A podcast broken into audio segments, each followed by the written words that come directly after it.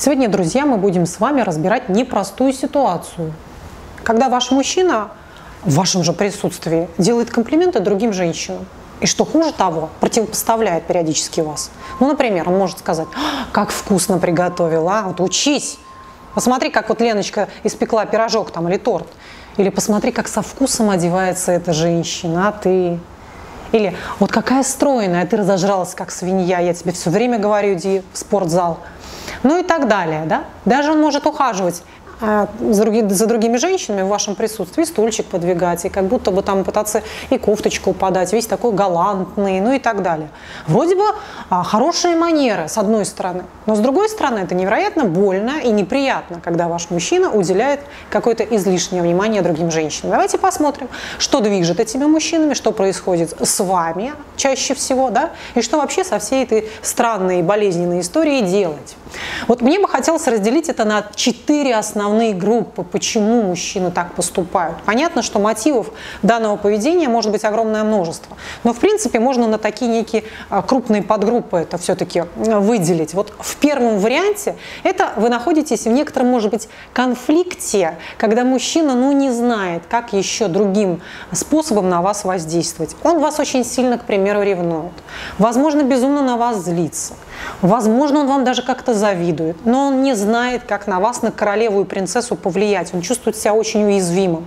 И он вынужден, ну, не знаю, там, сознательно или бессознательно сфабриковать и сделать подобную ситуацию, в которой хоть как-то вас раздергать, чтобы вы его поревновали и немножечко, так сказать, спустить вас, королеву, на землю. Вот такой вот первый вариант, первая группа. То есть искусственно и специально он вызывает и провоцирует у вас ревность. Второй вариант – это альфа-самцы.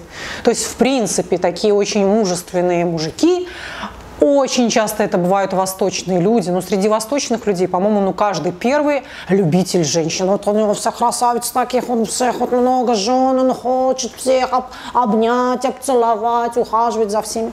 Есть вот им это присуще очень. Если же речь идет о европейском мужчине, то чаще всего подобное вот такая, как, как бы кабелиное поведение держится, конечно же, на попытке привлечь какое-то внимание, без конца быть мужчиной праздником, чтобы его все как-то хвалили. Да? Часто бывает, например, на заниженной самооценке попытка самоутвердиться среди этих женщин, да?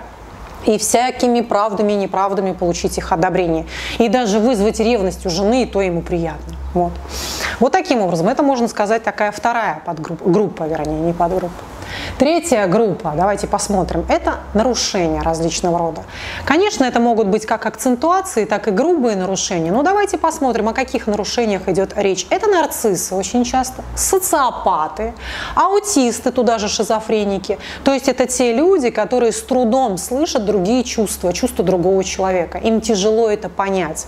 Также, например, нарциссам и э, социопатам присущи очень садизм. Это садистичные люди. Да? Также садистов сюда можно обозначить обозначить. Вот эта группа, а, в общем-то, психических отклонений, можно так ее назвать. И тот же самый какой-то, например, задрот математик, он в принципе погружен в себя, да, он, он очень часто аутичен, и он не понимает, что это может вас обижать, он, он не, не понимает ваших чувств. Нарцисс не слышит ваших чувств. Социопат, садистичный, а ему вообще все равно, он напротив хочет как-то вас уничтожить и сделать больно. Вот это вот такая вторая группа, ой, третья группа. И четвертая группа – это друганы. То есть, когда ваш мужчина относится к вам очень по-родственному, очень по-дружески. И, в принципе, особых бабочек вы не вызывали у него, в принципе, никогда. И вот на этой дружеской, так сказать, волне он не понимает, что же, ну мы же с тобой друганы, почему тебе должно быть от этого больно? Что, собственно, уж такого я делаю?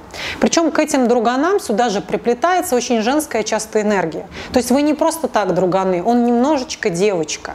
И очень часто он не просто немножечко девочка, да? То есть это я имею в виду такую немножко гомосексуальную составляющую. Это еще часто творческий человек. Например, это может быть психолог, Обратите внимание, мужчины-психологи всегда имеют э, не всегда, как правило, имеют такую женскую составляющую. Он немножечко гейчик такой. Психолог, он чуть-чуть гейчик. То есть, ну вы не видели какого-нибудь психолога, как вот водил такой работяга, правда же? Нет, вот такого абсолютного брутала, психолога, это, как правило, немножечко девочка, немножечко гейская, у него что-то такое должно быть для того, чтобы ему быть психологом. Потому что психологи – это очень чувствительные люди, правда же? Очень такие сенситивные. Поэтому это очень женская, собственно говоря, составляющая, да, вот такая, как это может быть эмоциональность. Соответственно, вот эти друганы, да, это может быть муж-психолог, муж-фотограф. Фотографы тоже гейчики им присущи для того, чтобы увидеть женскую красоту. И вот он ее нахваливает в журналах. Ну, посмотри, какая у нее попка, посмотри, какие губки. А тут как тень легла под шеей, шейка длинненькая, волоски такие объемные. И он это описывает как девочка. Вот поэтому фотографы, они непременно должны быть немножечко девочками. Это чуть-чуть тоже такая гомосексуальная должна быть энергия.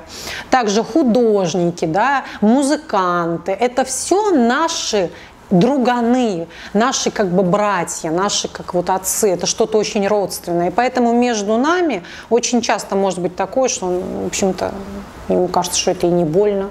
И на самом деле вот в таких парах женщинам бывает и не больно. Потому что она на него тоже смотрит, как на брата, как на друга, да, она вовлечена вообще в, свои, как, в свою какую-то историю жизни. Ей не больно, и она может спокойно а, это все тоже также с ним обсуждать. В отличие, допустим, от а, других каких-то подгрупп. Да? Вот я вам объяснила. Посмотрите, такие четыре основные группы и понятно, что там а, есть разные-разные-разные вариации всего этого.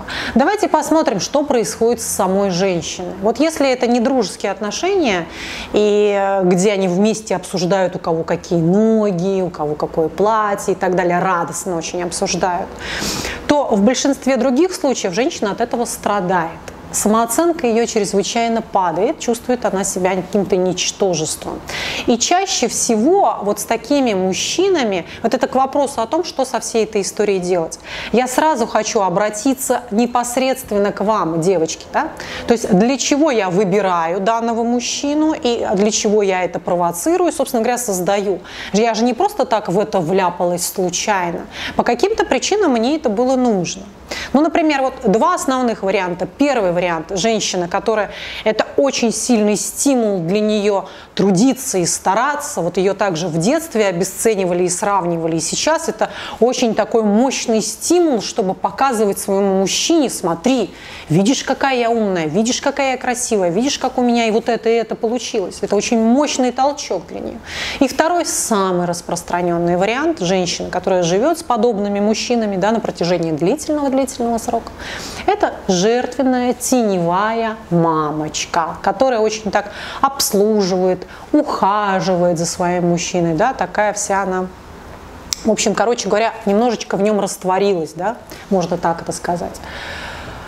Да, э, растворилась в своем садизме. И для нее этот садизм и то, что ее втаптывают, это нечто очень привычное, к примеру.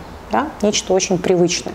Причем, что интересно, вот когда начинаешь работать с клиентками, часто это бывает или родительский сценарий, вот ровно то же самое было в ее семье.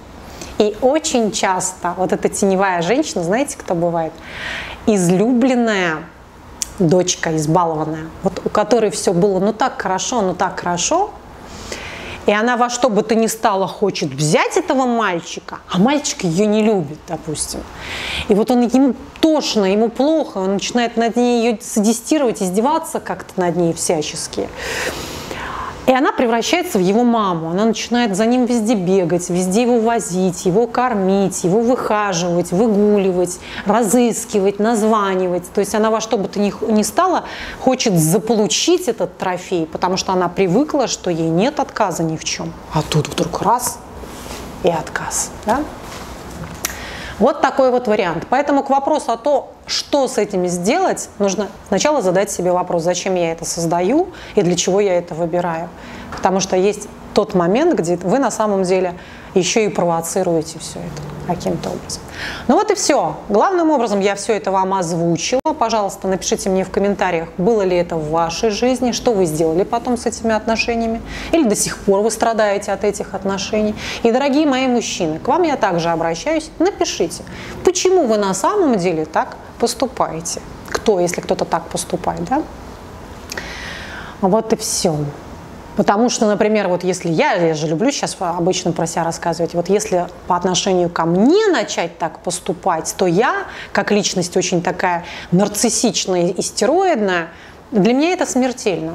Все, я, я это не смогу выносить вообще никак. То есть меня это никак не провоцирует, меня никак не стимулирует вот это, когда а, мой любимый мужчина будет хвалить какую-то другую девочку. Для меня это абсолютный конец. Я, я, не, я не смогу это пережить.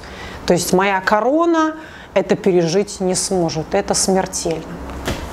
Это вот я говорю сама от себя, как, вот как я, как женщина. Все, дорогие мои, подписывайтесь, пожалуйста, на меня в Инстаграме. Я опять начала снимать свои мини-видео. И, кстати, вот это видео было в миниатюрке в моем Инстаграме.